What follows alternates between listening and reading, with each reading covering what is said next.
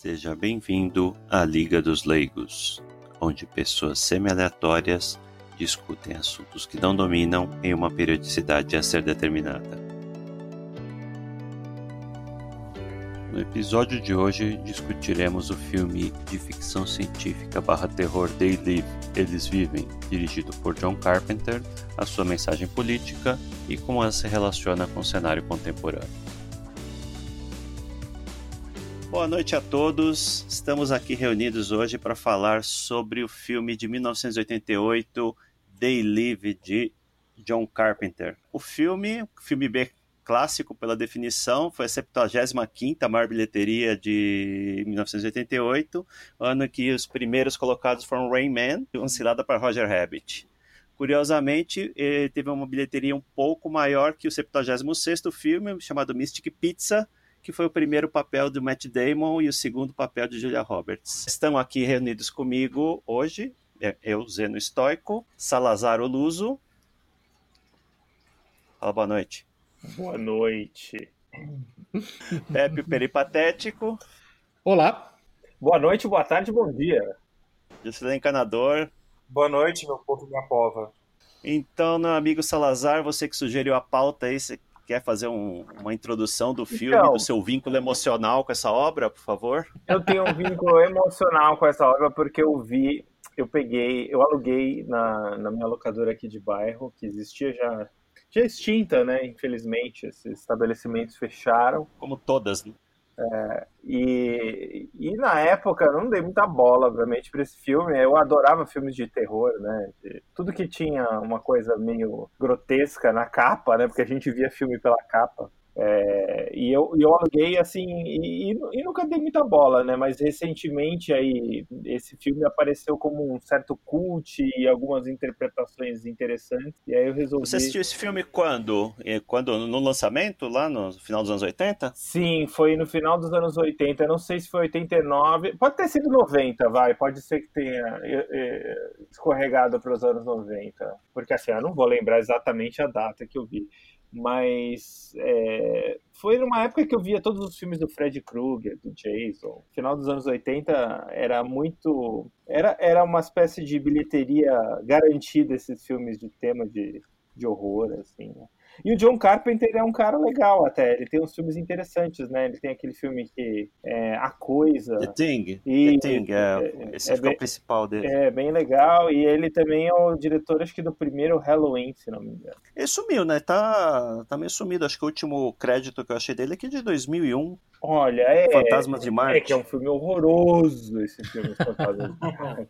horroroso. Bom, pelo menos pelo menos ele é consistente, né? É, é o filme The Live não é um filme bom, obviamente.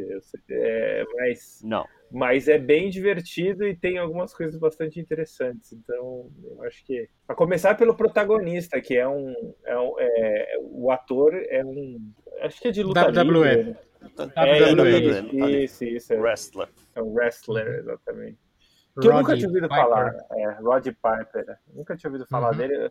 Porque a gente não acompanha wrestling, né? Aqui no, aqui no Brasil é muito, muito difícil conhecer alguém que, que Não, no Brasil a gente tem novela, né? Supra esse nicho. Mas o The Live é um filme, é um filme bacana porque eu acho que ele tem paralelos interessantes com o que está acontecendo agora. Então, assim, apesar de ser um filme trash, decida, assim, não há dúvida sobre isso. É, mas... fala, fala do enredo do filme. O enredo do filme é o seguinte, né? A história de um cara chamado George Nada. É nada mesmo. Que, aliás, o, no, nome dele não é citado no filme em momento algum, né? O nome dele aparece só nos créditos como nada.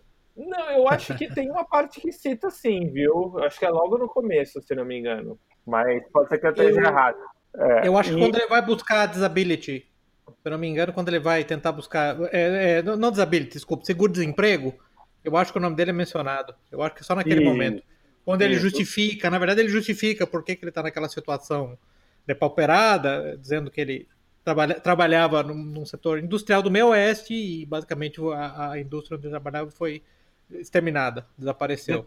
Detroit. Colorado, né? Colorado? Colorado é meio oeste? Era, ah, era no Colorado, que era Colorado. Colorado, era, Colorado tá. era Detroit, eu já não lembro também. O, outro personagem lá era de Detroit. Era de Detroit, ah, isso aí. O, o, amigo dele, né? Uhum. E... É. outro que ele encontra na obra lá que tenta convencer. Mas... Então, assim, ele é, ele é um cara desempregado que ele acaba vindo para a cidade trabalhar com construção civil e ele Los Angeles, né, cidade? Isso, e ele acaba é, se misturando aí com bandos de moradores de rua, né? E esses moradores de rua é, na televisão começa a aparecer um, um cara falando, pregando sobre que o, o mundo está sendo controlado, que vocês não sabem, vocês são escravos e coisa e tal. E no começo, obviamente, é, é nada acontece. Aliás, como todo bom filme dos anos 80, as coisas demoram para acontecer. Né? Os filmes antigos eram assim, né? Hoje, já nos primeiros cinco segundos, teria umas 20 explosões, pelo menos. Ele não tinha dinheiro para isso, né? De qualquer modo, não? Pra... Não o tinha, filme, claramente, é de, ba... de baixíssimo orçamento, né? Sim, O sim. orçamento do filme, segundo a Wikipedia, foi 3 milhões de dólares. Bilheteria Então, foi 13. É, eu acho que isso até para 88 é, ba- é baixo, né? É baixo. E aí ele, ele encontra um, um- esse pessoal que faz parte de uma, de uma igreja, digamos, né? E eles utilizam uns óculos escuros, né? E aí ele acaba tendo, essa igreja acaba sendo invadida, né? Por, por policiais ou agentes, não dá para saber direitinho, né? Na confusão ele pega uns desses óculos e quando ele resolve colocar os óculos, ele vê que o mundo é completamente diferente, né? Começa a aparecer, por exemplo, nos outdoors, Mundo real. o mundo real, exatamente. Nos outdoors tem todas palavras de ordem, né? Obedeça, consuma, reproduza e assim por assim diante. E aí ele começa a descobrir realmente que o mundo é dominado por uma casta de alienígenas que controlam tudo, né? E manipulam a população com a conivência da elite política ah, humana. E o filme é basicamente esse o enredo, né? E hoje em dia, eu acho que a gente pode até fazer vários paralelos aí sobre é, o que, que isso significaria hoje em dia, né? Claro que o, o filme é uma crítica an- anti-Yuppie, né? Ah, os Yuppies são maus, que era um, é um tema dos anos 80, né? Que é o mercado financeiro, coisa e tal, mas eu acho que é bem pertinente algumas coisas, assim. É, vamos posicionar no tempo. Na 1988, é, o filme foi lançado algumas semanas ou meses antes da eleição de 1988, onde o George Bush pai foi eleito presidente, sucedendo ao, Ronald Reagan. Ele foi vice do Reagan por dois mandatos. Houve uma entrevista do John Carpenter dizendo que esse filme era abertamente uma crítica à política do Reagan. O Reaganomics, né? Era uma crítica ao Reaganomics. Ao Reaganomics, Isso. basicamente.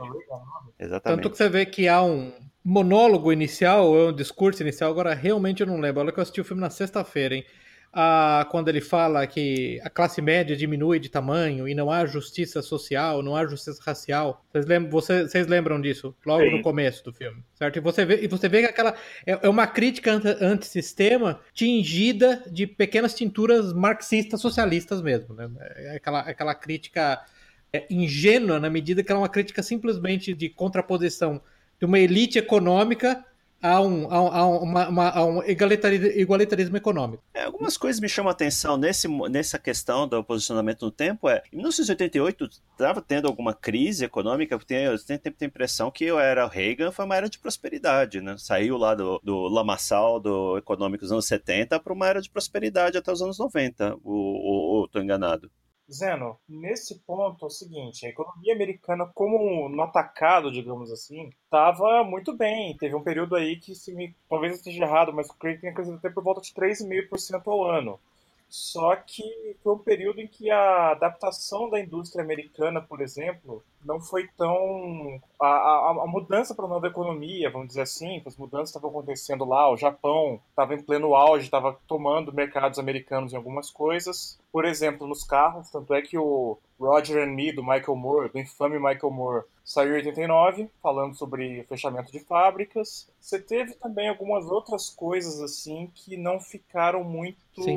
amarradas, muito bem amarradas com a economia do Reagan. Não, não foi foi um, um, de forma geral bom para o país, mas teve setores que sofreram. É, na verdade é justamente isso, né? Ele fala sobre Detroit, então assim, o declínio de Detroit eu acho que coincide com essa com essa época mesmo. Então, muita gente teve o seu, o seu trabalho é, enviado para outro país, né? Então, a, a, própria China começou no final dos anos 80 uhum. e, e, início dos anos 90 a capturar muito da indústria americana, uhum. né? Desse, desse, dessa mão de obra mais barata, menos qualificada, começou a sair dos Estados Unidos mais ou menos nessa época, se não me engano. Então acho que é super pertinente. Sim. Claramente isso daí está num momento de transição, né? Aquela indústria pesada, eles, eles, citam lá siderúrgicas, né? Perdemos os steel mills, o, o personagem lá, o, o, outro personagem fala, é um momento de transição dessa indústria de manufatura, de indústria pesada sai dos Estados Unidos e que ocupa espaço na economia é a indústria de alta tecnologia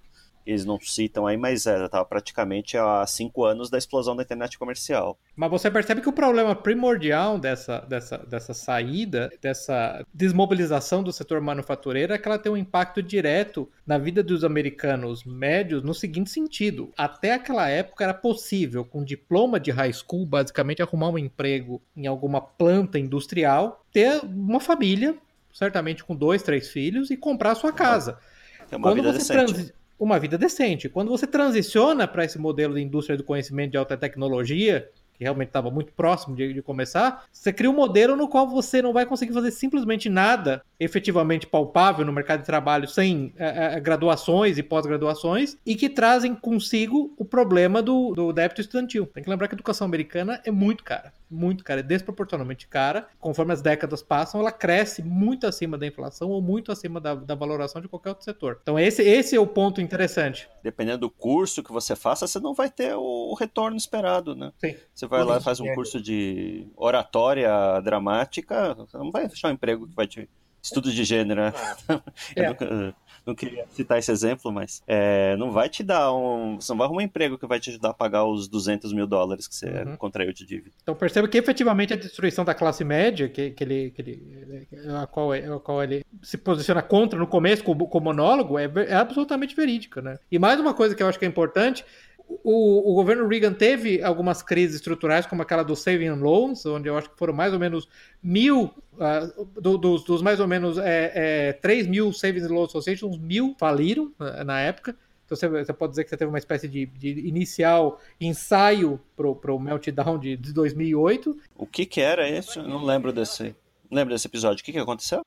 Você tinha essas pequenas corporações, né, Savings and Loan Insurance Corporations, que começaram a se espalhar pelos Estados Unidos é, nos anos 50 e 60. Elas permitiam que as pessoas é, financiassem compras de imóveis, é, compra, ou, ou, emprestavam dinheiro corporativo. Eu acho que o, o, termo correto em português seria cooperativa de crédito, seria o equivalente a pequenas cooperativas de crédito, mas que elas acabaram, evidentemente, emprestando a, além das possibilidades, é, é, além da possibilidade de leverage dos, do, dos ativos que elas tinham e, e no, no, final, no, no, meio dos anos 80 elas começaram a falir em mato. Eu acho que a crise custou alguma coisa como na época o, o equivalente ao ensaio de bailout foi alguma coisa como 160 bilhões de dólares. Entendi. Eu ia, eu ia perguntar se aquela é, Fannie Mae e Freddie Mac que quebraram lá em 2008 eram, eram dessa modalidade. Elas eram. Eu nunca soube direito, todo mundo falava, não soube o que, que elas maiores, faziam. né? Eram versões maiores daqui, eram versões maiores disso. Mas você vê que o interessante é que esse momento é um momento onde, em, grande medida, a economia começou a se corroer na, na pequena América interiorana, entendeu? Esse, esse, esse para mim que é o grande ponto. Essa, essa, essa, ma, ma, essa malady, essa maleita, já era sentida exatamente nessa categoria, nos americanos nativo, raiz. Por isso que eu até falei do meio oeste, acho que tem razão, o cara não era precisamente do meio oeste, eu, eu não sei porque eu, eu, mentalizei como do meio oeste, mas isso já começava a aparecer exatamente, exatamente na América América interiorana, né? Na América que existe entre as duas costas. Só, só desviando um pouco do assunto, eu vi um podcast essa semana, um, um, analista criticando justamente essa questão da imigração nos Estados Unidos por causa disso, né? Porque no século XIX, como no século XX, o cara ia, ia ganhar, ia fazer a vida com a força física, com Sim. trabalho simples, né? Tinha, tinha espaço para isso. Uhum. Hoje, esse pessoal chega desqualificado aí da América Central ou de outros lugares dos Estados Unidos, simplesmente não tem trabalho para eles. Então eles vão fazer o que lá? Vão depender do governo. Né? Nós mencionamos o Lee Kuan Yew a semana passada. O Lee Kuan Yew deu uma entrevista para o New York Times. O Lee Kuan Yew sempre foi muito cândido, né? É, eu, eu acho que foi, foi inclusive, ele, é, ele, falou algo do, do, tipo: esses hispânicos que estão é, no, no, no, gabinete do governo Bush, eles são ah, espetaculares, eles são muito acima da regra. Essa não é a regra. A imigração em massa hispânica não vai redundar no que vocês estão vendo. Ela vai redundar na degradação do mercado de trabalho e, e na verdade, do mercado de trabalho para as faixas mais, mais pobres. A degradação da cultura, porque a cultura hispânica não é a cultura americana anglo-saxã. O embate no mercado de trabalho vai ser agora exatamente com, com, é, é, por preço, né? Por precificação cada vez mais baixa de salários. Bem, tem que lembrar também que em 87 teve o Black Monday, né? Que foi também uma crise aí no mercado Exatamente. de ações, né? Que foi uhum. até então uma das maiores crises, tirando talvez a crise de 29, né? Uhum. Foi, foi também. Então, assim, foi bastante amargo. Então, o filme foi feito em 88, bem acho que também nessa era que já se desconfiava de é, supervalorização de ativos, de manipulação de mercado financeiro. Então, assim, tem todo esse panorama, né? O que eu acho interessante é. é o, o, o, Black Manda foi 87, né? O Black Manda foi 87, foi 87. certo? O filme foi 88. Só. E o que eu acho interessante assim é que hoje, se você colocar em, em né, o filme realmente ele contrapõe esses ideais socialistas com o capitalismo, né? Uhum. Mas hoje, se a gente poderia até conversar sobre isso, é, é, justamente é hoje quem seriam os alienígenas, né? Não se, acho que é, nunca se imaginou que os socialistas e o capitalismo formariam uma aliança hoje que transformariam como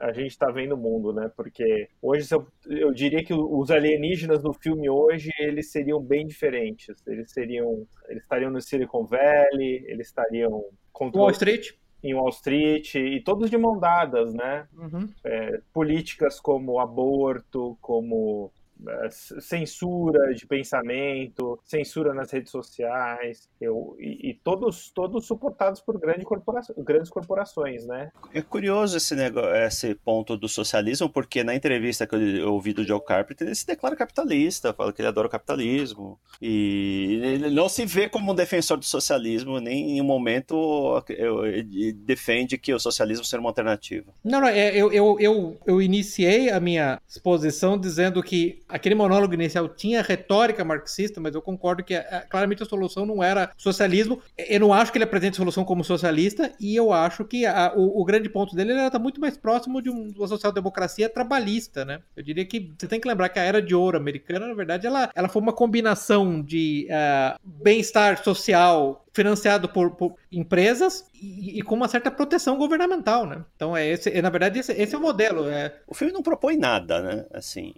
não propõe uma solução. A solução é stick to the man, né? Que é a cena final Sim. é o cara mostrando o dedo pra, pra câmera. Que, do que não, não, não resolve nada, né? O que, que está resolvendo com isso? Está só, é, o, só um ato de rebeldia. O filme meio que se perde, eu acho, né? Ele não tem uma. O terceiro ato. É, o né? terceiro, o terceiro ato, ato ele vira um filme de ação com toques de, de fantasia, assim, né? É, não, é, até cômico, no final uso generoso de corredores, né?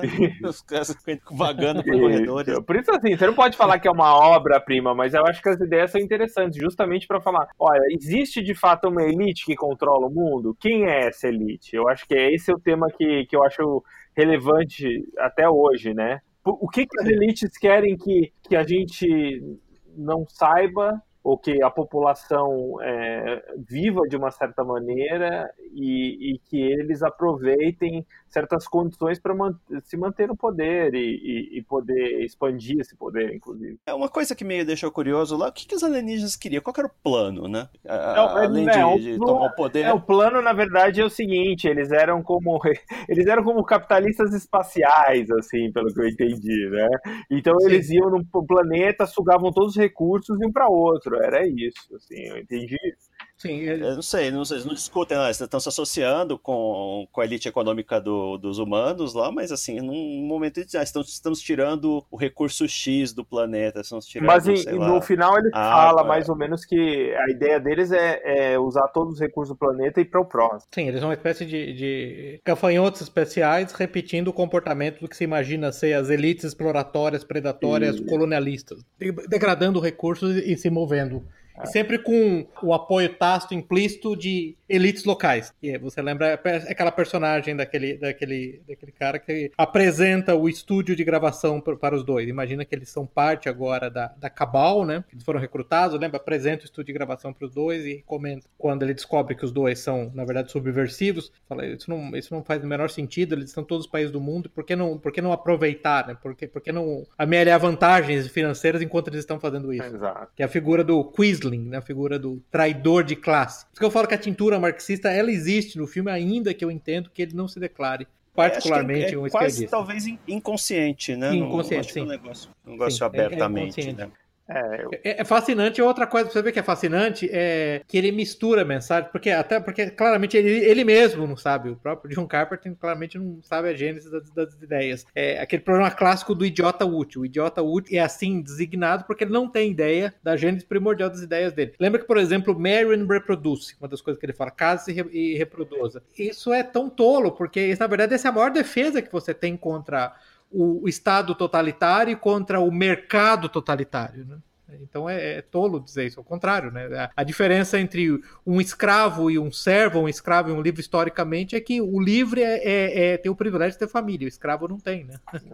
Então essa, você vê é, claramente isso que é uma coisa que chamou muita atenção quando mostra as mensagens, mensagens de controle. Por que, eu fiquei curioso, por que, que será uhum. que ele entendia que casais se reproduzir era um, uhum. uma mensagem ruim assim para a uhum. E qual seria a alternativa? É, porque né? provavelmente é como, como o Pepe falou, é essa ideia difusa que as pessoas têm de que a família é, é algo que serve ao grande capital. É o contrário, né? É o contrário, porque assim, Hoje eu diria que se fosse atualizar esse filme, retomando o que eu falei há pouco, é, eu diria que a mensagem seria é, se isole, é, consuma, né? Ter um filho é, um, é algo que você vai estar tá, uh, tirando o controle, por exemplo, das grandes corporações e do Estado ao criar uma família que potencialmente pode até se revoltar contra esse, esse esquema aí de, de consumir entretenimento, né? Entretenimento hoje, né, a gente viu aí no filme dos Vingadores, né? As pessoas hoje só falam de entretenimento o dia inteiro, né? Não, Vingadores era semana passada, hoje é Game of Thrones. É, sim, mas é, é,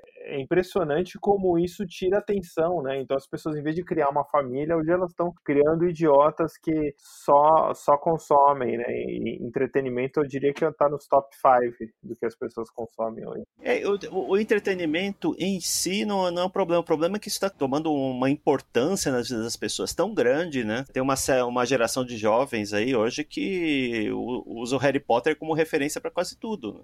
As pessoas se, se matam lá por causa de uma série Game of Thrones ou o mesmo filme dos Vingadores. Sim, é, faz parte de uma idiotização que as pessoas estão passando hoje, né? Infantilização e idiotização, exatamente porque elas não têm qualquer outra, qualquer outra identidade e qualquer outro ponto de é, qualquer outra âncora externa, que na verdade é a família e grupos. É, é, não sei se vocês lembram, mas tem aquele é um texto relativamente clássico do, do Philip Blonde, é aquele filósofo inglês que ele escreveu aquele texto chamado Red Tories, né, dos Tories britânicos, mas seria o que, que seriam os Tories vermelhos? Na verdade, é a combinação de políticas que seriam ditas socialistas ou estatistas, mas qual que, qual, o que, que preveniria que essas políticas socialistas ou estatistas se tornar, é, permitissem o agigantamento e a tiranização do Estado?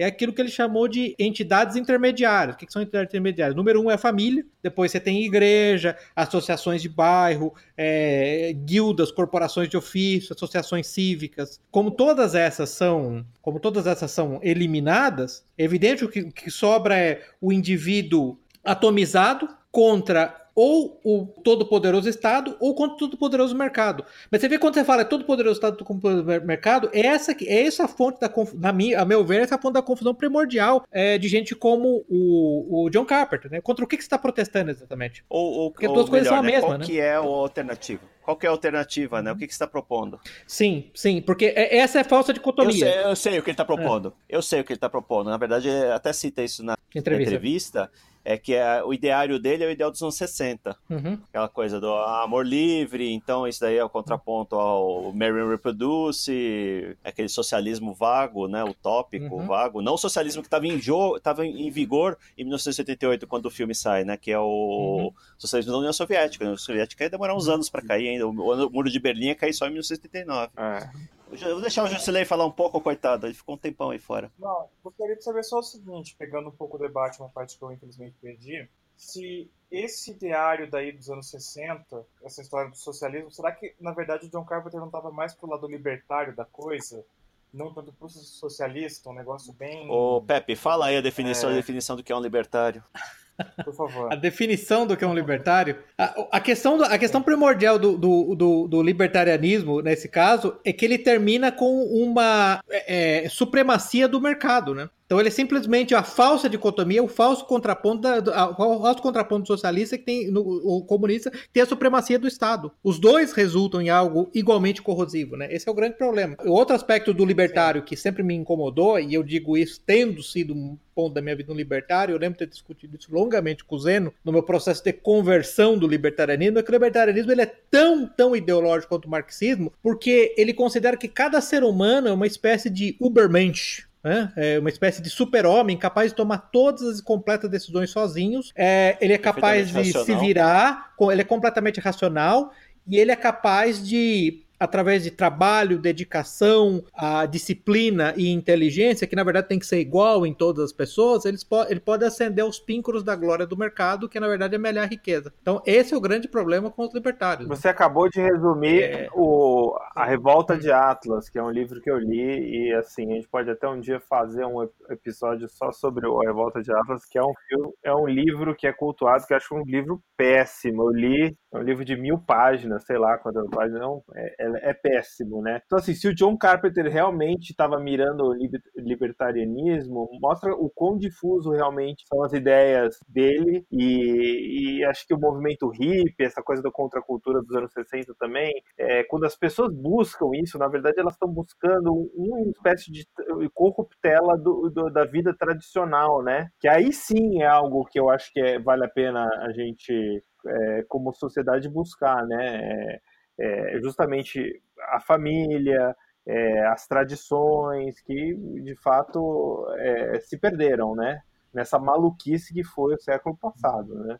Se a gente pegar o século passado, ele foi o que produziu essa sociedade doente que o John Carter ele tenta fazer uma crítica, né, no filme e acaba saindo bem difuso mesmo. Século passado não, né, dos anos 60 para cá, né? É a cultura, as ideias dos anos 60 é. que, que, destruíram é, tudo, É, mas se você tá for pegar as ideias do marxismo que começaram uh, no século XIX, elas culminaram com os regimes que a gente viu no século durante o século XX quase inteiro, né? Você pega a própria União Soviética, né? Foi no começo do século, né? Aquela loucura lá. E além disso, na União Soviética, por exemplo, você tinha aquela desatomização da família, aquela coisa de criar é, como se fosse da comunidade, vamos dizer assim, para evitar que a família se tornasse uma resistência contra o regime e, enfim. Concordo que foi a partir dos anos 60, mas as Sim. coisas já estavam em gestação desde pelo menos os anos 20. É, é, é, é eu, eu, diria que as coisas, na verdade, é, é interessante fazer um paralelo aqui, porque o que, o que acontece é que a própria, a, própria revolução industrial, se você voltar para o século XVIII, na verdade, século XVIII e XIX, e a aglomeração de pessoas em cidades, é, ela levou tem aquele filósofo, é, é, desculpa, sociólogo, o Ferdinand Tones, ele faz uma distinção, é, e ele tem que usar palavras alemão, ele, ele faz a distinção entre o Gemeinschaft, que é comunidade, para Gesellschaft, que é sociedade. Então, o ponto da atomização que o Jocelyn fez, na verdade, quando você tem a transição, a, as estruturas tradicionais elas são removidas e você tem que se é, realinhar, você tem que se relocalizar nesse novo mundo. Você, você, sai da comunidade e vai para a sociedade. E como é que você resolve isso? Na verdade, aí eu lembro do livro do Alexander Dugin, do, da, da, quarta teoria política, no qual ele fala que a solução para esse problema, como é que você, como é que o homem se localiza nesse novo, nessa nova mundo, nessa nova transição, tem quatro. Teve o fascismo, teve o nazismo, uh, teve o comunismo e teve a democracia liberal. Uh, então o, o, o, ponto, o ponto primordial é eu falei quatro, desculpas. Na verdade, são três, né? Fascismo, nazismo, é, democracia liberal e comunismo. Então, ele propõe uma quarta teoria política exatamente para tentar resolver esse problema, para responder essa pergunta. Né? Como é que você resolve? Você, você veja de novo qual é a confusão do, do, John Carpenter, qual a confusão de. Vai, vamos ser honestos aqui: 99% da direita mundial, entendeu? Quando ele faz a dicotomia a socialismo versus livre mercado. É, é, são poucos. Sim. O que me atraiu para os reacionários é que os reacionários, você pega o Dominic Venner, que é um reacionário, ele costumava chamar capitalismo financeiro, lembrando que o, o, o Salazar falou Wall Street, Hollywood, Silicon Valley, ele chamava isso de comunismo de mercado. Você vê que interessante como é difícil se localizar nisso, né? Essa dicotomia. Então vai do quê, né? Eu falei no episódio passado, você lembra que eu citei o próprio Júlio Zévola, que tinha aquela frase, o, o, o capitalismo, e nesse caso falando do capitalismo financeiro, né? o capitalismo monopolista moderno é tão corrosivo para as sociedades, para a alma, para as estruturas culturais, quanto o marxismo. Né? Agora você veja como é difícil localizar nisso. Mas você entende que o sentimento de revolta, o sentimento de. Por isso que eu falei de maleita mesmo, né? De mala, de seus inglês, de mal do século, né? Que tem alguma coisa errada, que as estruturas estão sendo corroídas, estrutura da família, as estruturas da, o meu centro em relação ao universo estão sendo, estão sendo corroídos e como é que eu resolvo isso? Fica claro no filme, por isso que esse apelo é interessante. O Jusilei e eu conversamos longamente sobre os Gilets jaunes, por exemplo, para dar um exemplo, para dar um exemplo atual, e eles têm a mesma questão, né? Eles são de direita ou eles são de esquerda? Não sei. Eles, mas o que eu sei é que eles estão questionando um aspecto válido da, da, da, da dos shortcomings, né? Da, da, da, corrupção, da corrosão do sistema. Acho que esse é um dos grandes problemas do debate político atual, que sempre tem, tem, se resumia a isso, tem que ser dois lados, né? Você é direita ou esquerda? Você é uhum. PT ou você é anti-PT? Você é pró-mercado ou você é estatista? Essas coisas não são... Eh, elas não se contrapõem como as pessoas acham que, que elas se contrapõem, né? Então hoje existe uma... É, não é tão simples Hoje assim, existe assim, uma né? aliança entre governo e, e, corporações, né, capitalistas. Então, assim, não é mais... É, ou, ou, ou nunca foi, na verdade, né? Acho que eu diria que como, como o Pepe disse, a gente precisa resgatar é, a, a, posição reacionária é interessante por isso. Ela é um resgate ao que realmente é como a vida se organizou durante séculos, né? E que criou uma, uma estabilidade é, na sociedade muito grande. E agora a gente viu essas milhões de mudanças no século passado e agora essas mudanças continuam que que estão criando, uh, destruindo, digamos, essas raízes que estão aí há, séculos. Né? É, eu, eu acho que o problema, parte do problema é uma questão de escala, né? A gente falou isso no episódio passado de Esparta. Esparta foi desenhada para ter 9 mil cidadãos. Como é que você monta uma sociedade onde tenha comunidade, tenha algum tipo de, de convivência das pessoas para um bilhão de pessoas, onde todos se sintam igualmente representados e, e, e tem uma, todo mundo tem a oportunidade de, de chegar a algum isso, lugar. Está se mostrando inviável, é, é tá se mostrando isso. cada vez mais inviável. Né? Mas esse é um excelente ponto do, do, do Zé.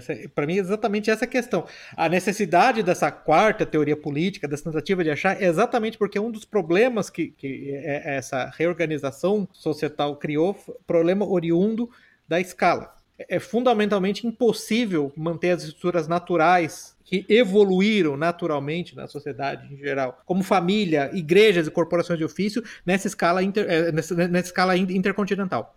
Exatamente esse é o problema. Demo democracia tradicional, que a gente imagina o modelo, é todo uhum. mundo, os gregos iam para a Ágora, iam discutir lá os assuntos comuns, mas como é que você uhum. pega uma cidade que nem São Paulo, que tem 20 milhões de habitantes, como é que você manda, coloca 20 milhões de pessoas num lugar para discutir alguma coisa? É, é, é, virtualmente impossível. E aí você vai criando o Estado, né? vai criando as várias instâncias aí de, de Estado de representação, e cada vez mais a pessoa está afastada da, da, das decisões que efetivamente afetam a vida dela. E isso ajuda, acho que isso, isso nos permite voltar a um ponto inicial que o Salazar começou a abordar e a gente meio que meandrou por esse outro caminho, que é a questão da, de quem são essas elites. Porque o problema primordial para mim é que a tradição, especialmente você americana. Não viu, você não viu a versão comentada que eu vi no YouTube e lá ele explica hum. tudo. Tem legendas, ele explica tudo que está por trás. São os Illuminati. São os Illuminati. Mas, mas você veja que o, o, o, o, problema primordial, a tradição americana, a tradição revolucionária americana, eu a considero, é, é por isso que eu, eu, certamente não sou um, entusiasta do, do, dos Estados Unidos, apesar de ter uma grande simpatia pelo país por diversas razões, eu não sou entusiasta, porque a ideologia re, revolucionária americana, na verdade, ela é extremamente esquizofrênica em relação à autoridade e elites. As elites sempre, sempre existiram e sempre, sempre vão, vão existir. Elas têm que existir. Você não tem como criar uma sociedade sem elites. Tudo que você quer das elites é que elas tenham uma ligação com aquele sobre, sobre, sobre elas governam. Você quer o noblesse oblige. Basicamente, esse, esse, é, esse é o grande ponto. A escala causa uma desconexão da elite com os seus governados, para voltar no, no, no ponto. Um ponto que o Jusilei fez no podcast passado sobre igualdade que tem que ser aplicada a 8 bilhões de pessoas, na verdade, a transnacionalidade da elite leva à criação de uma elite tribalmente alheia, alienígena ao povo sobre o qual ela, ela governa.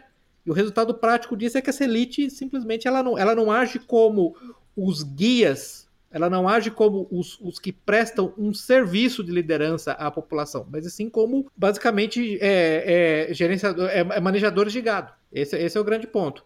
Eu acho que um ponto que, é, obviamente, todo mundo vai tocar. Um dos exemplos, é, um, dos, um dos potenciais é, pontos de ataque. Eu sei que o filme, em algum ponto, foi inclusive considerado antissemita, porque as elites seriam de judeus. Falou: olha, se vocês são 2% da população, 1,5% da população, são 35% dos bilionários, é claro que é, é absolutamente legítimo perguntar co co como é que essa situação se deu, né? E sabendo que os judeus são altamente tribalistas, é claro que é, que é perfeitamente possível, é perfeitamente legítimo, né? Eu espero que esse era o ponto que o Salazar estava tentando chegar, considerasse essa elite de uma tribo uh, uh, relativamente desconectada da tribo americana tem os melhores interesses do povo americano no fundo do seu coração. É, é, uh, as duas perguntas me parecem perfeitamente legítimas, sim, não? Sim, eu acho que esse é o ponto. Essas elites, elas, essa desconexão com, com, com o povo americano, no caso do filme, e atualmente, né, trazendo para uhum. os dias de hoje, elas são porque elas não é, elas têm outra, outras características uh, tribalistas, como você mesmo disse, e que elas são por definição desconectadas, ou é só a questão de escala? Uhum. É, eu acho que existe algo importante a se discutir. Né? E antes que alguém e antes que alguém nos acuse diretamente de simplesmente é, é, é antissemitismo cosmológico, essa não é a questão. Essa, as elites, as elites estão transicionando de, de maioria ou, ou de percentual, a fração apreciável dela judaica para uma fração apreciável dela chinesa ou indiana ou russa. E o problema continua sendo o mesmo. Entendeu? Esses outros povos também não têm ligação emocional, estrutural, nem genética com o povo americano.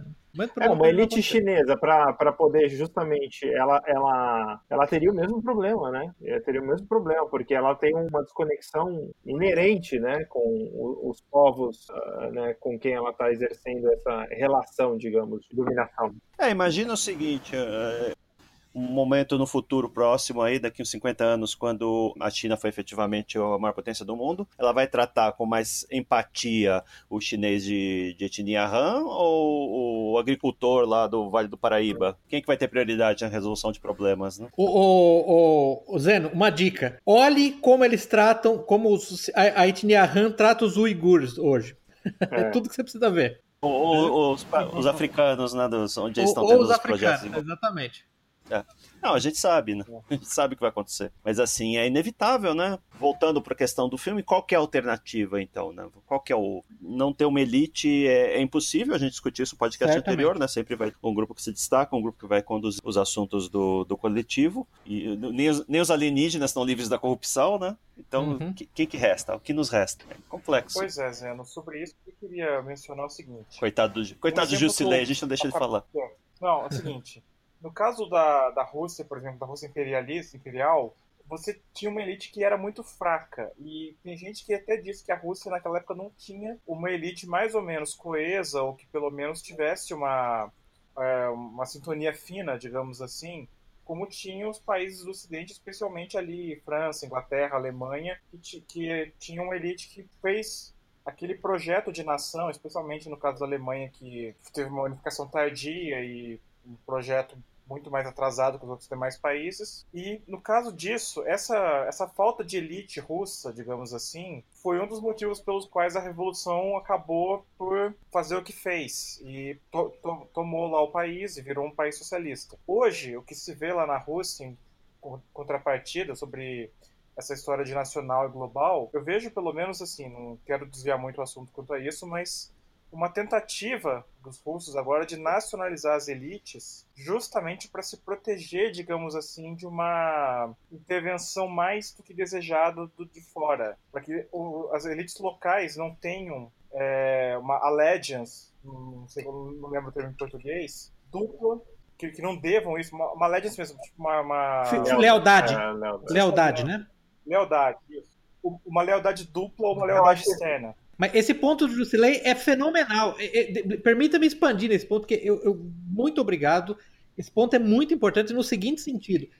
Você concordaria comigo que um dos problemas da elite russa, eu acho que o próprio o, o próprio uh, Sonetin é, tratar, tra, tratou disso em certo ponto. Se você voltar até no próprio Dostoiévski tinha isso. A, a, elite russa ela passou por um processo de francesamento, de allegiance, de, de lealdade a ideias iluministas, no qual ela se cortou do povo russo, não a, da alma do povo russo. E, e se eu não me engano, foi o Sonesi que fez esse ponto. A, a, a Revolução Russa veio como uma espécie de punição a uma elite que se tornou, basicamente, ateística, iluminista e completamente desdenhosa de, do seu povo. Sim, o que facilitou enormemente o trabalho. Sim, corroeu, né? Essa elite acabou, porque quando você, você, você chega a um ponto onde tem uma elite que despreza o servo camponês russo tradicional, o camponês russo raiz, você basicamente é uma, uma, uma força estrangeira ocupando o, um território. Aí você chega na mesma situação dos alienígenas cadavéricos do John Carpenter no Day Live, né?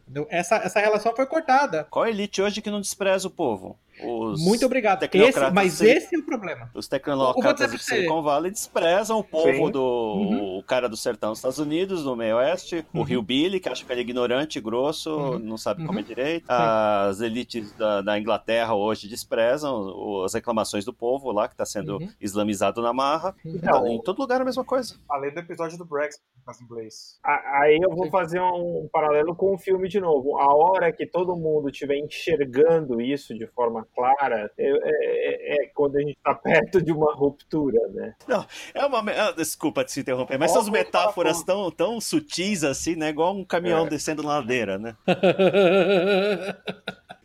mas beleza, prossiga, por favor. Desculpa ter te interrompido. Não, não, eu, eu digo o seguinte, né? É, as elites, essa desconexão com as elites, é, uma hora vai estar evidente para todo mundo, né? É, e aí é o momento que alguma coisa vai acontecer. Né? É... Alguma coisa vai acontecer, vai ter, uma, vai ter uma revolução, vai ter outra elite vai assumir o poder, e com o tempo ela vai se tornar tão desligada do povo quanto a que a precedeu, o que, é o que acontece sempre. É um ciclo que se repete. Não, é por, não, é por, não é sem razão que o livro do Francis Fukuyama, o volume 2 do The Origins of Political Order, se chama Political Order and Political Decay, né? É, é, é ordem política e decadência política, porque um dos pontos é como é que o sistema político se mantém se ele não é capaz de autocorreções autocorreções periódicas. Esse é o ponto fundamental, né? Quando ele não é capaz de autocorreções periódicas, ele vai terminar com uma revolução. A revolução é boa? Claro que a revolução não é boa. A, a revolução, para mim, ela, ela, é o equivalente a um, um, estado onde a polícia não funciona e você tem que usar milícias, tem que usar vigilante. Vigilante é melhor do que nada, mas é evidente que vigilante não é autoridade constituída, é evidente que eles vão cometer excesso, é evidente que eles vão matar inocentes. E essa é a revolução. A revolução é o vigilantismo político das elites que não conseguem se reformar. Né? Isso, isso vale para Estado e vale para a igreja. Tem um livro, do, um trecho do livro do Martin van Crevelde que a gente acabou discutindo semana passada, que é das crônicas dos dos, dos reis da Noruega, que ele mostra lá como a, a história, de como, como, como o distanciamento se dá, né? Os primeiros reis, eles jantavam na mesma mesa que os guerreiros, que o, uhum. o, o pessoal dele. É, e à medida que o tempo vai passando, primeiro ele passa, ele não tá mais, ele não passa a ocupar uma posição no, na cabeceira da mesa, depois ele está em outra mesa, depois ele está numa mesa, num palco, né, levado, separado das pessoas, e por fim ele, ele já está apartado do, da turma. Ele, o rei e a rainha não, não compartilham mais refeições com os nobres, os guerreiros e tudo mais. E é assim que se dá sempre, né? Você começa todo mundo do junto lá e vai se. Ó, o tempo vai passando e a elite vai se afastando dos interesses do coletivo até que tem uma ruptura. Aí começa tudo de novo. Mas é por isso que é importante, é, é por isso que é importante a ocorrência de correções. Quanto mais frequentes são as correções, menores e menos traumáticas elas podem ser, né? Mas ah, qual ah, sistema um... consegue se corrigir sozinho? Que não é na marra? Olha, eu, eu diria para você que um exemplo de sucesso nesse aspecto, lembrando que sucesso não é durar infinitamente, sucesso é durar por um período histórico significativo. Eu, eu, diria que dois exemplos de sucesso que eu daria são, na verdade, o, o Império Chinês, até que ele, ele colapsou no século, no século XVIII, eu concordo com você, mas ele, ele teve um longo período de estabilidade onde você tinha múltiplas correções. As correções às vezes eram mais traumáticas, com invasões às vezes menos traumáticas. E outro exemplo é o Império Bizantino, onde na verdade a sucessão é, de famílias reais se dava muitas vezes com a entrada de elementos externos nas famílias reais que tinham tido sucesso no campo de batalha. De novo, é, eu não estou dizendo que é o modelo perfeito no qual você há uma, uma correção completamente harmônica e perfeita. Mas se você compara esse sistema com o ancien regime francês, por exemplo, esses dois sistemas tiveram sucesso em se reformar ao longo de 1500 anos, ou mais no caso chinês, sem necessariamente colapsar completamente. É, eu, ou talvez o exemplo do Império Chinês seja a exceção que comprova a regra. O bizantino eu não concordo muito não, porque teve muita revolta, muitos golpes palacianos, não é exatamente o tipo de, de autocorreção que, que a gente imagina, né? Assim, cada vez que o Império expande ou se contrai, tem uma dissensão social e pessoas se dão mal. Mas você compara essa dissensão social, eu, entenda, esse modelo de autocorreção, eu acho que essa é uma pergunta extremamente válida, Zeno, mas a, a, esse modelo de autocorreção não pode ser comparado com o nosso, um, o ideal possível de reforma ou de autocorreção antissética e ordeira. Compare esse modelo de correção com a Revolução Francesa, com Primeira Guerra Mundial, Segunda Guerra Mundial, Revolução Comunista, entendeu? Comparado com isso, é, é um paradigma de ordem e decência. Sim, os costos palacianos é, é, morria gente no palácio. Você não, você não tinha você, você não tinha 10 milhões de mortes na população geral. Você não colocava largas porções da população geral para lutar um contra os outros. A Guerra Civil Americana, pensa só na Guerra Civil Americana. Olha a quantidade colossal de mortes. Quer dizer, foi a primeira. O, o conceito de guerra total que a gente imaginou começou com Hitler. Não, não começou com Hitler. O conceito de guerra total começou com o exército da União que decidiu que, já que os confederados democraticamente elegeram seus líderes, portanto, o povo todo tinha que ser punido. Portanto, todas as estruturas de, de sociais, civis que existiam eram alvos válidos, porque afinal de contas todos eles tinham resolvido participar do, do, do, da, da, do, do esforço de guerra. Então essa é a minha comparação, entendeu? Não é, não é comparação com, com, com o ideal, não. É, eu acho que o, se o melhor que a gente pode fazer é o Império Bizantino e o Império é, o Império Chinês, nós estamos muito melhor do que é, o Ocidente nos últimos 300 anos, certamente. Eu gostaria de acrescentar um terceiro exemplo, não sei se vocês acham válido também, que é o da Inglaterra pós-Cromwell, que é um intervalo de tempo bem menor, mas, por exemplo, o fato de a Inglaterra proceder a algumas reformas mais ou menos periodicamente foi o que nunca fez com que o republicanismo por lá vingasse, por exemplo, ao contrário do que foi em toda a Europa continental, entre outras coisas. Mas no caso do inglês, não chegou, não foi necessário decapitar nenhum rei depois do período da Revolução Gloriosa. Uhum. É, eu, eu, eu, eu, considero que, especialmente pelo sucesso que a Inglaterra atingiu nos aproximadamente 200, 300 anos subsequentes, eu colocaria como um exemplo perfeitamente plausível, sim. O exemplo inglês, eu acho que ele tem uma característica interessante e eu acho que isso merece um estudo mais aprofundado. É, eu acho que isso está naquele livro Albion Seed, não estou lembrando o nome do autor agora, mas a ideia básica é que a Inglaterra sofreu um processo eugênico no qual, pela execução de um grande número de criminosos, a Inglaterra sempre foi um país que adotou é, entusiasticamente a pena de morte, ela meio que criou uma população muito mais é, compliant, muito mais, não só homogênea, mas muito mais é, é, passiva e muito mais ordeira, vamos colocar assim, ordeira e obediente. As pessoas esquecem disso, mas assim, a, a eu em alguns pontos, em alguns séculos, a Inglaterra chegou a executar por crimes alguma coisa como que 2% é da população, é um número alto. Eu me lembro de um sociólogo alemão, se não me engano, agora fazendo dizendo algo do tipo: se os padrões criminais de hoje, de Cromwell ou pós-Cromwell, fossem aplicados hoje, basicamente a população toda estaria na prisão. Se os padrões criminais de hoje fossem aplicados na Inglaterra de, de Cromwell, ninguém estaria preso. ninguém seria preso. Então, é, é, é, o caso inglês é um caso sui generis interessante porque as reformas, em grande medida, eu considero o seu exemplo excelente, Juscelino, porque parte das reformas foi essa adoção entusiástica da pena de morte para desordeiros. Desordeiros no sentido criminosos. É um exemplo de micro, micro não, é um, exemplo de microcorreção contínua, né? Microcorreção contínua. É, não só pena de morte, como degradavam as pessoas, eh, deportavam uhum. para a Austrália, para outras colônias. Sim, sim, sim, é, eram retirados de qualquer forma ali do ambiente em que ocorreu o problema. Uhum. Mas vocês todos concordam que nossas elites correntes, elas não têm, para lembrar de novo, nosso grande amigo Taleb, elas não têm skin in the game e as elites é, medievais tinham skin the game. É, é, se você fizer uma lista dos top 10 mais perigosos é, trabalhos no, durante a Idade Média, muito provavelmente rei, rei vai estar entre eles. As nossas elites não têm skin the game, elas são absolutamente incapazes de entender esse conceito de consequência accountability e, portanto, o resultado disso vai ser catastrófico. Né? De novo, eu dou exemplo dos do Gilets Jaunes, né? Do, do, dos coletes amarelos. Né? Qual é a reação do governo francês? Qual a reação do Estado francês? Na verdade, é, é reprimi-los e suprimir através do outro grande elemento, né, o, o Salazar, do outro grande elemento de sustentáculo da, da elite do They Live, né, do, do John Carpenter, que é a imprensa, né? Manter, manter a narrativa. Então, esse, esse Muito bem registra, é, registrado no filme. Né? Culmina com Muito bem registrado o filme, culmina com o, o, o George Nada invadindo a, o a canal Cable, Cable acho que 54, né? Que é onde há toda a transmissão uhum. dos alienígenas que, que passam as instruções para os habitantes do planeta sobre o, o que, que eles devem fazer, né?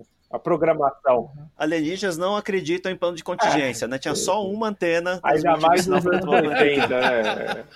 Dizendo. Quem certificou esse projeto? Mas, mas ô, ô, ô para ficar, Uhum. Para ficar no seu exemplo, você falou da Inglaterra, eu falei da Revolução Francesa. A Bastilha no filme era um canal de TV. E, e ele foi tomado por, do, por dois caras. Ele não assistiu o filme, ele, ele, ele, ele é observador externo do filme, então saiba você que a, a, a, o filme culmina com isso. A jornada do herói, né, para usar, usar o termo do Bill Moyers, a jornada do herói termina com ele tomando a Bastilha moderna, a Bastilha dos alienígenas, que é um canal de TV, por onde eles transmitem ondas que hipnotizam as pessoas. Essencialmente, elas, elas, elas sobrepõe uma, uma realidade a, paralela às pessoas. De novo, na metáfora sutil. A programação, é isso, a programação, vai, digamos. A programação em, vai, em todos os sentidos, né?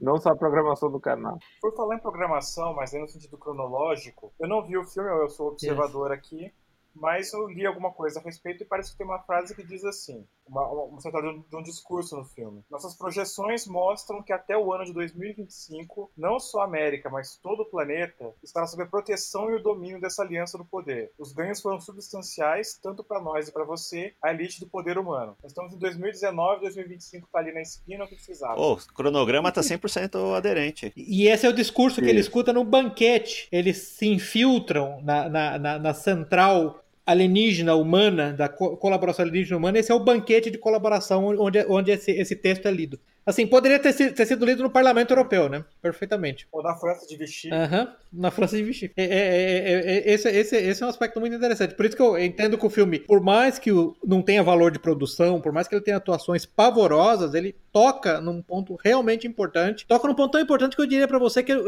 um filme como esse não seria feito mesmo Sim, hoje. Hoje, com certeza, não seria o, feito. O potencial de dano. Não.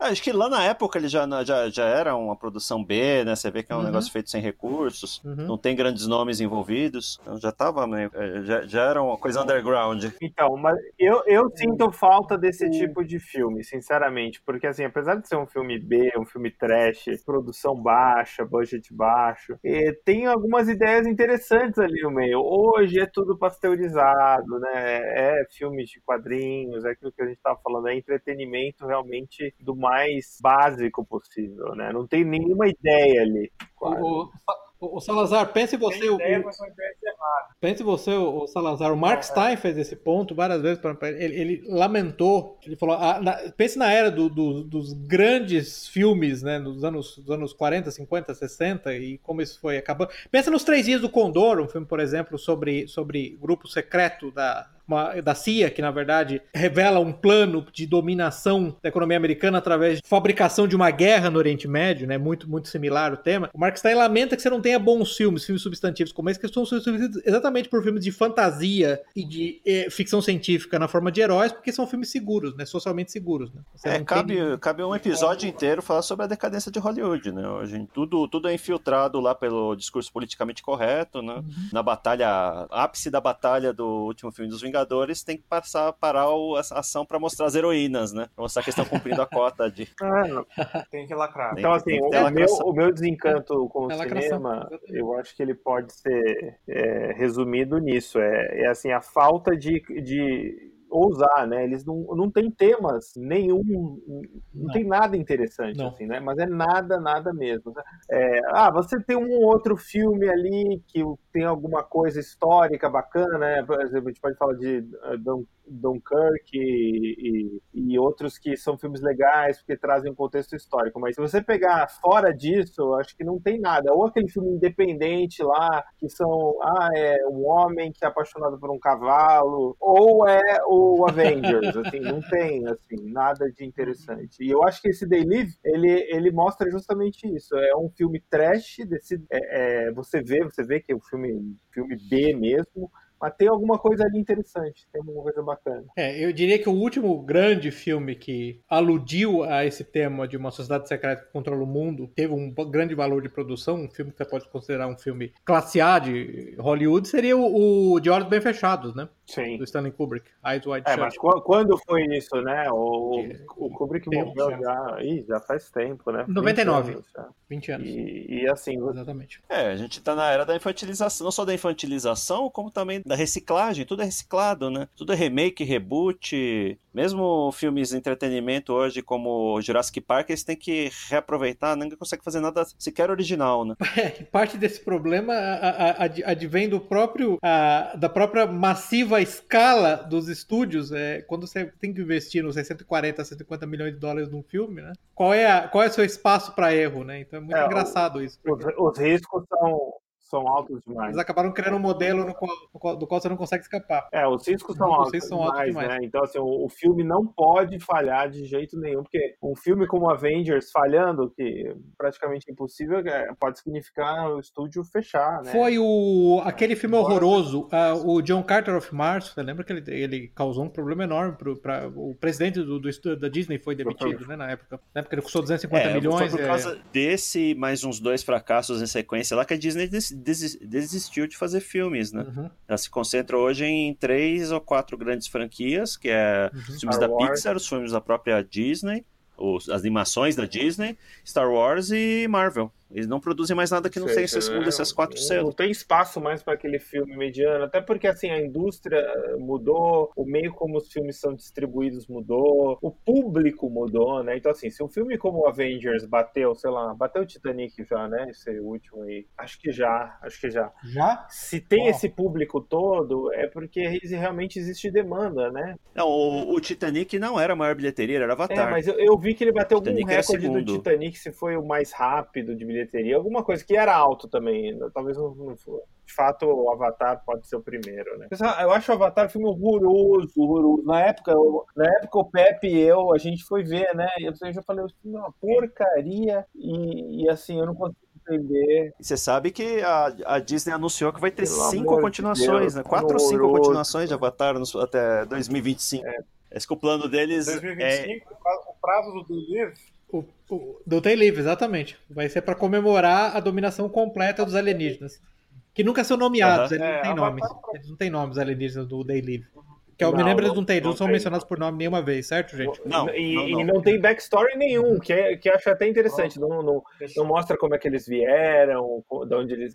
Assim, não é importante, né? Mas também me irrita nos filmes atuais é que tem que ter backstory pra Uhum. tudo. Tem que explicar por que, que o cara é assim, por que, que. Ah, qual que é a origem dele. Não quero saber da origem de ninguém. É, é, mas, mas isso, mas isso, isso vai no mesmo, no, no, no- no mesmo sentido da infantilização é a imbecilização que demanda com que que demanda que os filmes sejam cada vez mais digeríveis, né? Pensa na densidade de, de filmes clássicos e essa necessidade, por exemplo, de diálogos exposicionais que você tem em filmes modernos que tornam os filmes completamente artificiais, né? Quando você tem você fala, um filme de guerra, alguém fala, me dê M- M- MRIs. Aí o cara fala, Hã? o que são MRIs? Ah, meals ready to eat. Quer dizer, todas as frases têm que ser explicadas. Nada pode ser procurado, nada pode ser presumido que se saiba, né? É, Então isso é parte do mesmo processo, né? De infantilização e imbecilização. Eles andam de mãos dadas, né? Esses dois processos. É, Outro fator desse problema é que Hollywood está cada vez mais dependente do mercado chinês, né? E tem todas as suas idiosincrasias.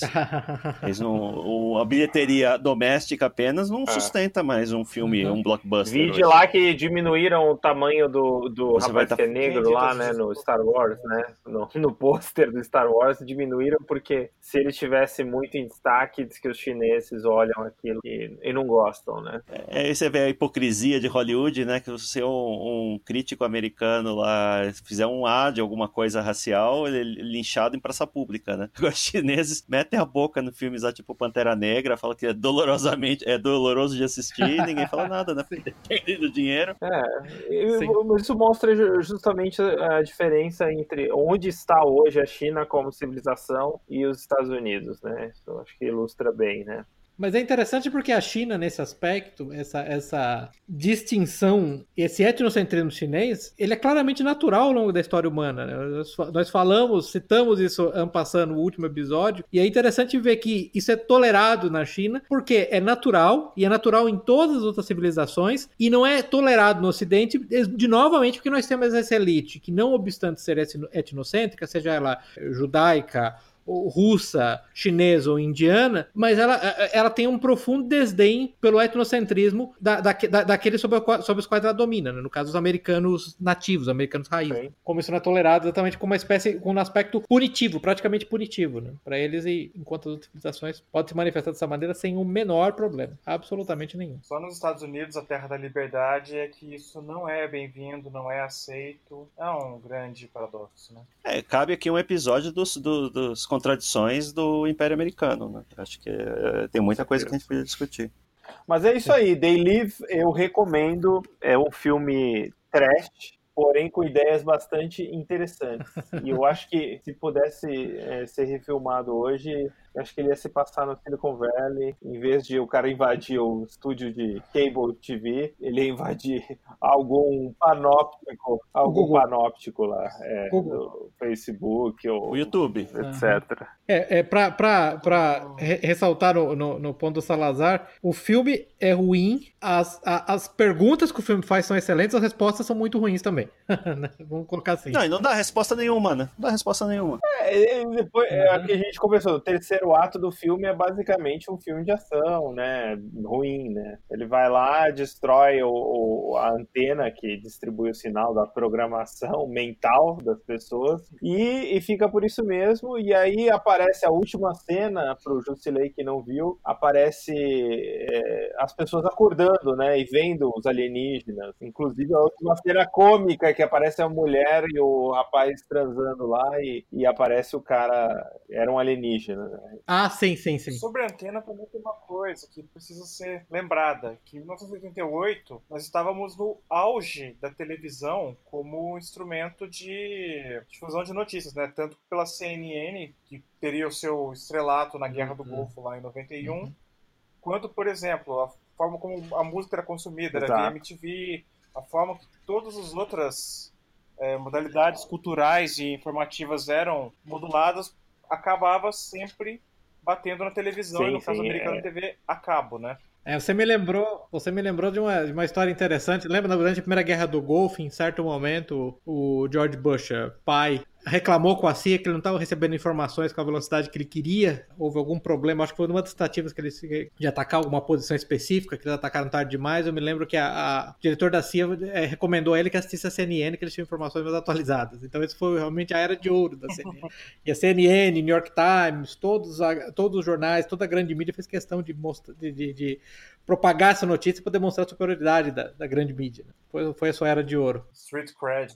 O, o, o Salazar, uma coisa, uma, uma, coisa clássica do filme, que é clássico dos anos 80, eu lembrei, eu lembrei para comentar com você, e isso é uma coisa divertida. Nas cenas de combate, no terceiro ato, eles têm aquele aspecto tradicional de filmes dos anos 80, no qual eles não trocam, eles não Sim. trocam de clipe, não, a munição não acaba, né? Eles munição têm infinita. um, um M16 com o que tem basicamente um pente com 20 tiros, mas eles matam umas, umas 50 pessoas.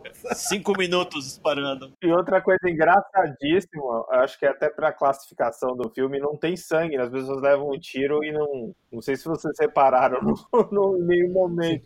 Nenhum momento. Porque são alienígenas. As pessoas né? sangram. Não, humanos e alienígenas. Sangram. Humanos e alienígenas. Tem uma cena cômica que é uma é, a hora que o personagem principal vai dar os óculos pro amigo. O amigo tá desconfiado porque ele foi envolvido num tiroteio num banco, tal, tal. E aí eles ficam é, brigando durante acho que 10 minutos, assim, né? Acho que são 10 minutos do filme a briga, né? Porque o outro não quer pôr o óculos de jeito nenhum, Sim. né? E, e assim, é uma briga cômica, você dá risada, né? Não tem sentido nenhum aquela cena, né? é, é, é, é, briga de, de luta livre americana, né? Aquela coisa, da cadeirada. Ô, Zeno, ô Zeno, mas aí, aí, aí você apontaria outra das, das metáforas sutis, não? As massas ignaras re, rejeitando o conhecimento que o profeta sim, sim. vem trazer a elas, não? Resumindo, Mesma sutileza.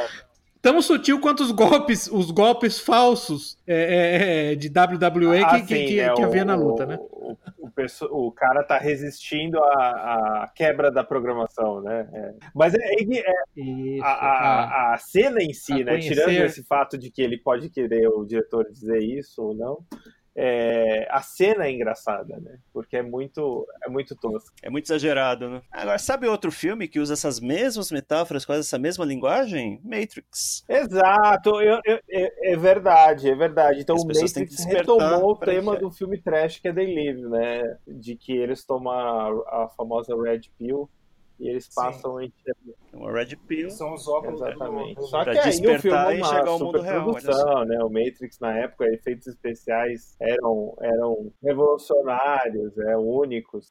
Hoje as pessoas. Acho que é até interessante comentar. Se Matrix fosse lançado hoje, eu acho que talvez não seria tanto sucesso, porque acho que as pessoas não iam entender. Já não entendiam na época, né? Acho que hoje entender menos ainda o filme. o, o, o, que é interessante, você, vocês chegaram até essa experiência quando o Matrix saiu. Na verdade, a, a ideia, a, a, o arquétipo da, da, da, pílula vermelha, ele foi inicialmente apropriado pela esquerda. Vocês lembram disso? Que na verdade eram os esquerdistas que Não. nós tomamos a pílula vermelha, nós, vi, nós vemos através do capitalismo. Especialmente nos Estados Unidos, eu lembro que essa foi, foi o primeiro mote, entendeu? Essa, essa apropriação da ideia de pílula, de red pill, de pílula vermelha pela direita direita é um fenômeno relativamente recente. Nos primeiros anos não do filme, eu cheguei a ver professores esquerdistas falando: vocês têm que tomar Red Pill e ver como o Estado corporatista, é, o complexo industrial militar mantém vocês escravizados. Sim. A propósito, sim, ele mantém mesmo, tá? ele tá certíssimo nisso. A solução dele é que não resolve nada, né? De novo, ele, ele foi, tem a observação correta, faz a pergunta correta e dá uma resposta comicamente equivocada. Sim. Mas isso também é outro aspecto interessante. E uma pergunta, vocês, uma pergunta que vocês que assistiram o filme: existe alguma conexão com George Orwell, 1984? Eu não percebi, não. Eu, eu não acho. Eu, eu acho que... Não deve ter visto nada. Zeno, na entrevista, talvez? Ele falou? Não, ele, ele não cita nada. Eu acho que não, acho que não é a intenção, porque em 1974 o Estado totalitário é abertamente oprimindo a população, né? Você, você sabe que está sendo dominado e você é obrigado. Ali é um negócio mais sutil. É, eu acho é que eu faria uma conexão mais velada é, no, no Daily. Totalmente especulativa com, com é, Admirável Mundo Novo, onde as pessoas desejam é, viver daquele jeito, né? Perfeitamente. Elas são engen... Admirável Mundo Novo, elas são engenheiradas, né? As pessoas e nascem numa casta e sabem que vão viver aquela casta a vida inteira, sabe o tipo de emprego que vai ter e recebem lá as drogas para ficarem felizes com aquilo. Então é uma coisa também aberta. Mas o Admirável Mundo Novo, um dos aspectos é que até mesmo o, o, o conceito e a veiculação do, dos termos pai e mãe são considerados obscenos por eles, né? A, a, ah, é? a, a proibição total da, total da família a ponto de não permitir, não permitir sequer mesmo o uso, o uso dos termos pai e mãe. E eu lembro que uma outra das cenas que me chocou quando eu li o livro é, é o momento no qual é, eles estão discutindo no jardim de infância é, uma das crianças está tendo um problema porque ela não quer engajar, uma criança, uma menininha, está falando, sei lá, 6, 7 anos, ela não quer engajar em atividades sexuais com os outros meninos naquela idade. Isso, isso é jogos sexuais, então isso mostrava que ela tinha algum problema, porque a ideia é criar uma população hipersexualizada e no qual o sexo é completamente é, é, é desconectado da, da, da, reprodução, obviamente. E, você, de você vê que eu... maneira é isso, é essa ideia justamente da sociedade estar tá ok com isso, né? Estou ok com isso, esse é o modelo e vamos seguir. Mas você vê que nesse caso, o Salazar, o Marion reproduz, o caso se reproduza, isso não faz o menor sentido. Né? Exatamente o que, o que os alienígenas não, não gostariam. Você vê que não faz nem sentido do ponto de vista dessa ideia dos alienígenas como espécie de piratas espaciais que vão de planeta em planeta sugando os recursos planetários. Se aumentar a população, você vai aumentar a taxa de consumo dos recursos que você teoricamente estaria explorando. Né? Então realmente fica claro aí a desconexão do, do, do John Carpenter, essa, essa, essa, essa infatuação meio infantil dele, meio juvenil dele com os anos 60 ao War livre. Né? Não, não, se, não se aplica, não se encaixa no resto. É, não tem, não, nunca fica claro no filme qual é o plano de fato, né? Uhum. Estão se mancomunando lá com as elites humanas, mas que, qual que é o endgame, né? O que, que eles vão fazer? Quem, quem, tá, ganha, quem tá ganhando o quê? O que, que eles estão é, tirando é, do planeta? É nunca, nunca, é, explícito. É vago, né? Nióbio. vago. Nióbio. Nióbio, nióbio. Nióbio, realmente é. É, tem um item só que nas minhas anotações aqui que eu não, a gente não falou, que é da programação subliminar. Ah, a... muito bom. Muito bom que é ferramenta. Vocês leram não. o livro do Leonardo de Molinol, o Subliminal? Não. Não. Não, nem eu. Então, mas eu li o resumo. É assim, eu queria é. saber se isso é possível, né? Que assim, lá é... é as pessoas estão vendo lá as mensagens de ordem, né, nos outdoors, nas revistas, nos, nos televisões, e aquilo acaba penetrando no cérebro deles, né. Aí eu li o, fui atrás dessa obra aqui para tentar entender se isso é possível. De uma certa forma, eu entendo que sim, talvez não da forma como é mostrado no filme, porque tudo se, tudo se baseia no na questão que o cérebro humano tem, não é uma estrutura perfeita, né? Não é um, a gente conseguir pensar, ele tem vários atalhos, tem vários faz associações e coisa e tal, né? Interna. É, faz algumas. para economizar energia, né? Uma coisa que o livro, daquele livro Poder do Hábito, do Charles Duhigg, também fala. Então, tem várias coisas que tem que migrar pro, pro pensamento inconsciente para economizar energia do, do pensamento consciente, que é, consome mais, né? Então, à medida que essa, essa informação, esse comando passa pro pensamento inconsciente, que seria o núcleo que a gente tem em comum com os outros primatas ou com os, os répteis, é, aí as coisas acontecem sem você perceber, né? Tem certos comportamentos que o, o, ele até cita lá o, o maldito do, do viés inconsciente, né? Como é que é o. Como é que chama bias. isso em inglês? É, é o bias. bias. Uhum. Implicit, yes. implicit bias. Implicit bias. É, seria por causa, por causa desse tipo de comportamento, esse tipo de funcionamento do nosso cérebro, né? Como você identifica automaticamente certas pessoas como tendo certo comportamento, porque isso já, já deixou o pensamento consciente. Então isso tem uma, tem uma explicação fisiológica, mas é, não sei se isso pode ser adaptado para uma, uma, ferramenta de controle da forma como eles mostram no filme. É, eu nunca estudei esse assunto, mas assim, por exemplo, marketing, né? Vamos se a gente trazer isso para mar... é, marketing, com certeza usa técnicas para influenciar as pessoas a, a, desenvolver certos comportamentos. Isso para mim é, é bastante razoável, né? Que senão marketing não funcionaria nunca, né? Né? Por exemplo, ah, uma propaganda que tem um certo tipo de linguagem, um certo tipo de Sim. mensagem, uhum. não precisa ser subliminar a mensagem, né?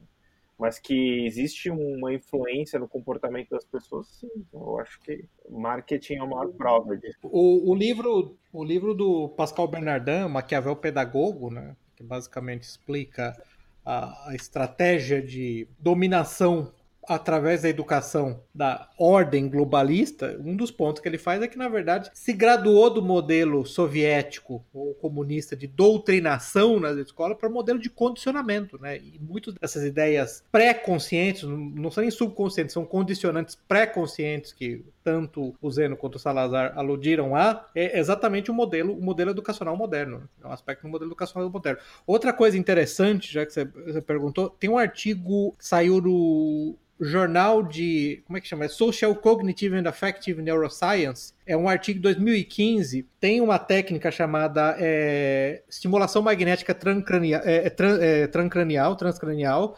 E nesse paper em particular, é, essa técnica foi usada de, de simulação magnética é, no cérebro de indivíduos e eles coletaram basicamente atitudes, informações e o ponto que eles fizeram é que, após serem tratados com essa técnica transcranial de estimulação magnética, eles tiveram, eles tiveram uma diminuição no que eles. Com, autodescrita uhum. da sua crença em Deus e na atitude à imigração, a imigrantes. Mas isso era contra. Esse era o de... efeito desejado ou foi por acaso? É, era, era, era, era, na verdade, eles teorizavam. Você tem que lembrar que uma das partes da, da academia moderna é a patologização de qualquer coisa que seja, que seja conservadora, reacionária ou tradicionalista. Então, na verdade, a ideia era como nós tratamos. Veja, é, a, a, rejeição da imigração, que, como nós dissemos, é perfeitamente normal quando feita por indianos, chineses ou japoneses, é patológica se feita por pessoas é, de origem europeia branca. Né? Esse, esse é o grande ponto. Então, na verdade, a ideia era, era tentar co como isso pode ser tratado, como esse defeito pode ser tratado. Né? Excelente. O que, que pode dar errado com isso, né? É o que pode dar errado com isso, exatamente, né? Eu não tem nada. Essa técnica, essa técnica é, tem sido usada historicamente, aparentemente, de, trans... de, de simulação magnética transcranial para tratar depressão. Mas eu acho que volta só para reforçar o ponto que vocês dois fizeram, especialmente o Zeno, que sim, é, dadas as características eletromagnéticas é, do cérebro, é possível alterar funcionamento dele com estímulos externos. Eu sei que o, pró o, próprio manual de guerra psicológica do, do exército americano trata desse tema. Pegando o ponto do Salazar da propaganda e do livro do Poder do Hábito, o... ele cita longamente lá a questão do hábito das pessoas escovarem os dentes. No início do século XX ninguém tinha isso, isso foi um negócio, foi uma, um hábito que foi desenvolvido é, baseado em propaganda, principalmente. propaganda fez as pessoas fazerem isso hoje ninguém questiona, né? Foi um hábito adquirido. Exato, isso é interessante, né? Como, como outra, é, é, certos comportamentos que foram induzidos através de propaganda, de marketing, de técnicas como essas de, de associação, né? Pô, até pelo, pelo inconsciente, é, hoje elas não são são assim para as pessoas elas sempre existiram. Isso é isso é algo que eu gostaria de, de um dia estudar um pouco né? Como é que funciona isso? Como é que eles desenvolveram isso principalmente né? Eu imagino que isso não, não foi não foi de um dia para o outro né? Esse refinamento dessa não e, e, e esse é um desenvolvimento que se acelerou grandemente pós Segunda Guerra Mundial, né? MK Ultra, alguém? Alguém?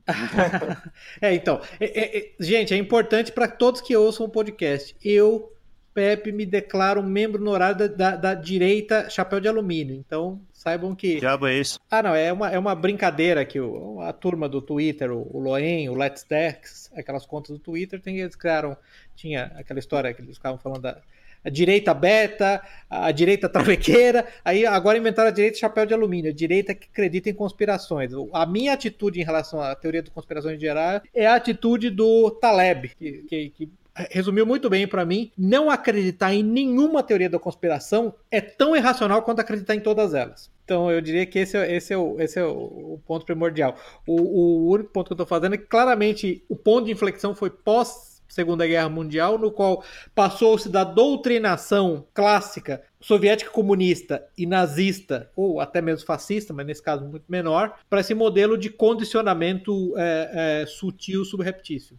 O Zeno citou um livro interessante, era aquele é, Making Gay OK, certo? Não. Se não me engano, era esse o título do livro. Não, não, citei esse livro, eu não. Acho que foi você que citou.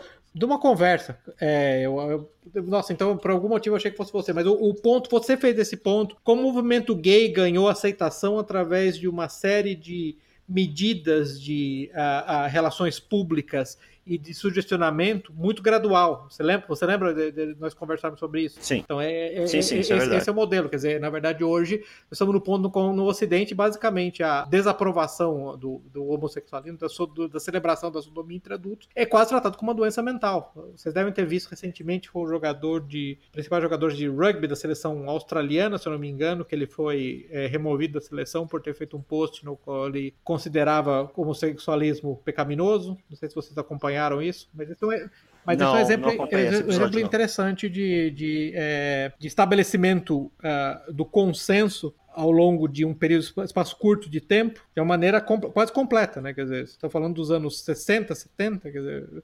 desaprovar fortemente a homossexualidade é absolutamente normal. Nós estamos chegando num ponto de transição onde isso é, isso é quase patológico. Né? Não, tá, o ponto de se tornar compulsório, né? Você rejeitar o avanço de um, uhum. de um homossexual vai ser um crime, crime hediondo em breve, né? É, inclusive nesse ponto de patologia, o argumento que, o único argumento que usam nesse, nesse caso é de que quem rejeita é, na verdade, um enrustido, né? É.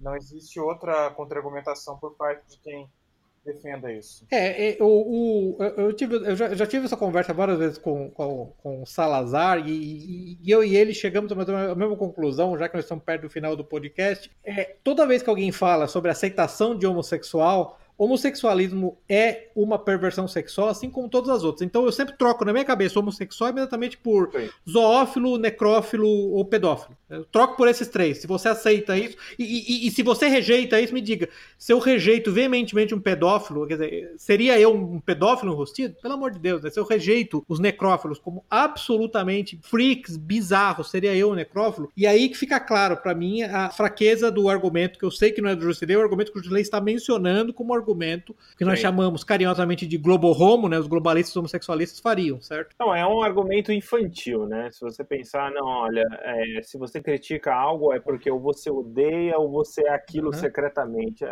Olha, pelo amor de Deus, né? Tem que. Mas é um argumento infantil perfeito para uma população infantilizada que gosta de Avengers e Game of Thrones, como o Salazar, o, o, o Zeno estava lamentando, né? É perfeito para essa população, não? Esse argumento infantil. Você vai falar de argumentos infantis, um argumento infantil que não tem relação nenhuma direta, mas é, como o Jusilei é, é, é, é, começou a falar desse assunto, só para terminar, para lembrar, em homenagem ao Alabama essa semana, todos vocês já devem ter ouvido nas, nos seus embates com, com, com, os agentes do, do Global Home Mundial, o argumento cretino de que não sei como você pode ser contra o aborto e a favor da pena de morte. Ora, num caso. Ou a favor do porte de arma. Num caso, você está, você está matando um bebê é. inocente, no outro, você está matando um estuprador ou um assassino. Assim, como não dá nem para entender como é que você considera esse argumento, né? Assim, que coisa maluca, né? E as pessoas repetem esse argumento. É, eu posso dizer que eu, eu, eu, eu já ouvi esse argumento de pessoas de altíssimo QI em ambientes altamente altamente sofisticados. E as pessoas fazem esse argumento como se fosse assim,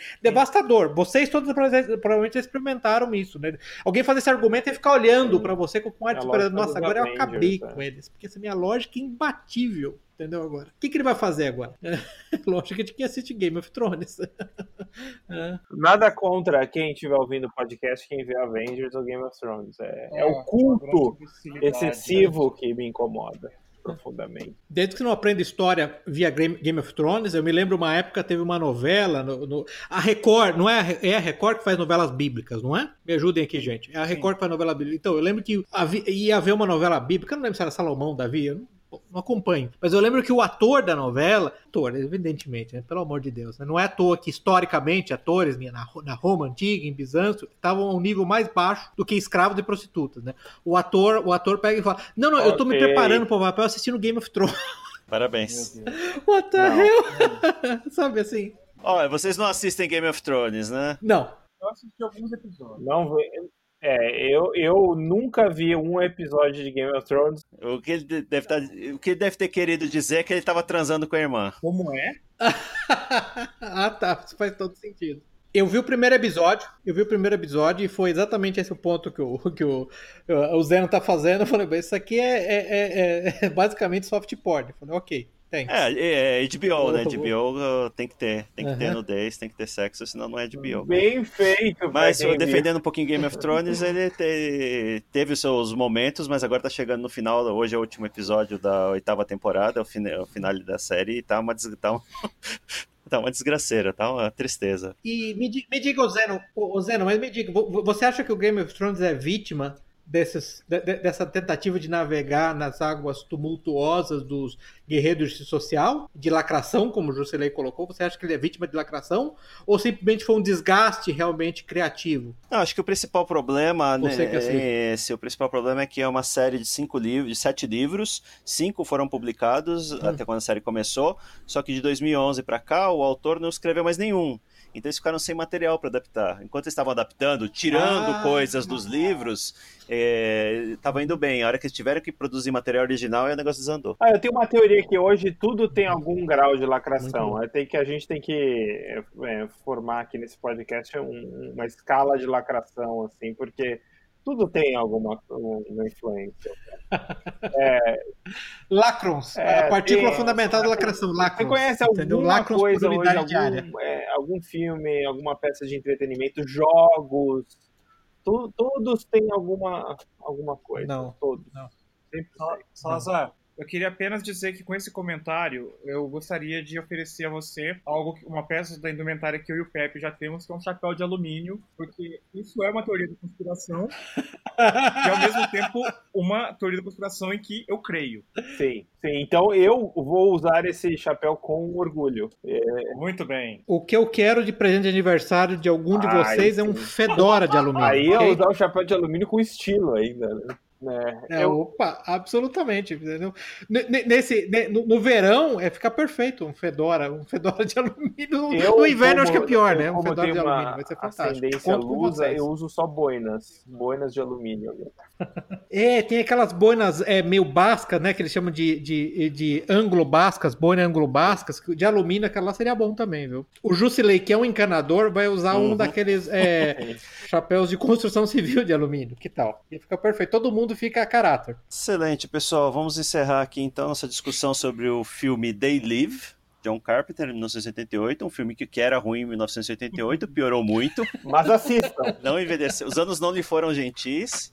Assistam, tem umas metáforas sutis, igual uma betoneira sem, sem freio na descida, mas tem uma, pode levar alguma reflexão sobre a situação, o distanciamento que as elites têm do povo comum, da população, dos interesses da comunidade. Boa noite a todos, aqui é Zeno Estoico, estou me despedindo. Pepe. Boa noite. Salazar. Até o próximo episódio.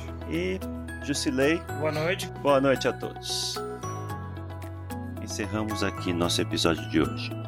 Links para os livros, filmes e artigos citados durante a discussão estão no site e nas notas do episódio. Assine o feed no site para ser informado automaticamente quando novos episódios estiverem disponíveis. Agradecemos a audiência.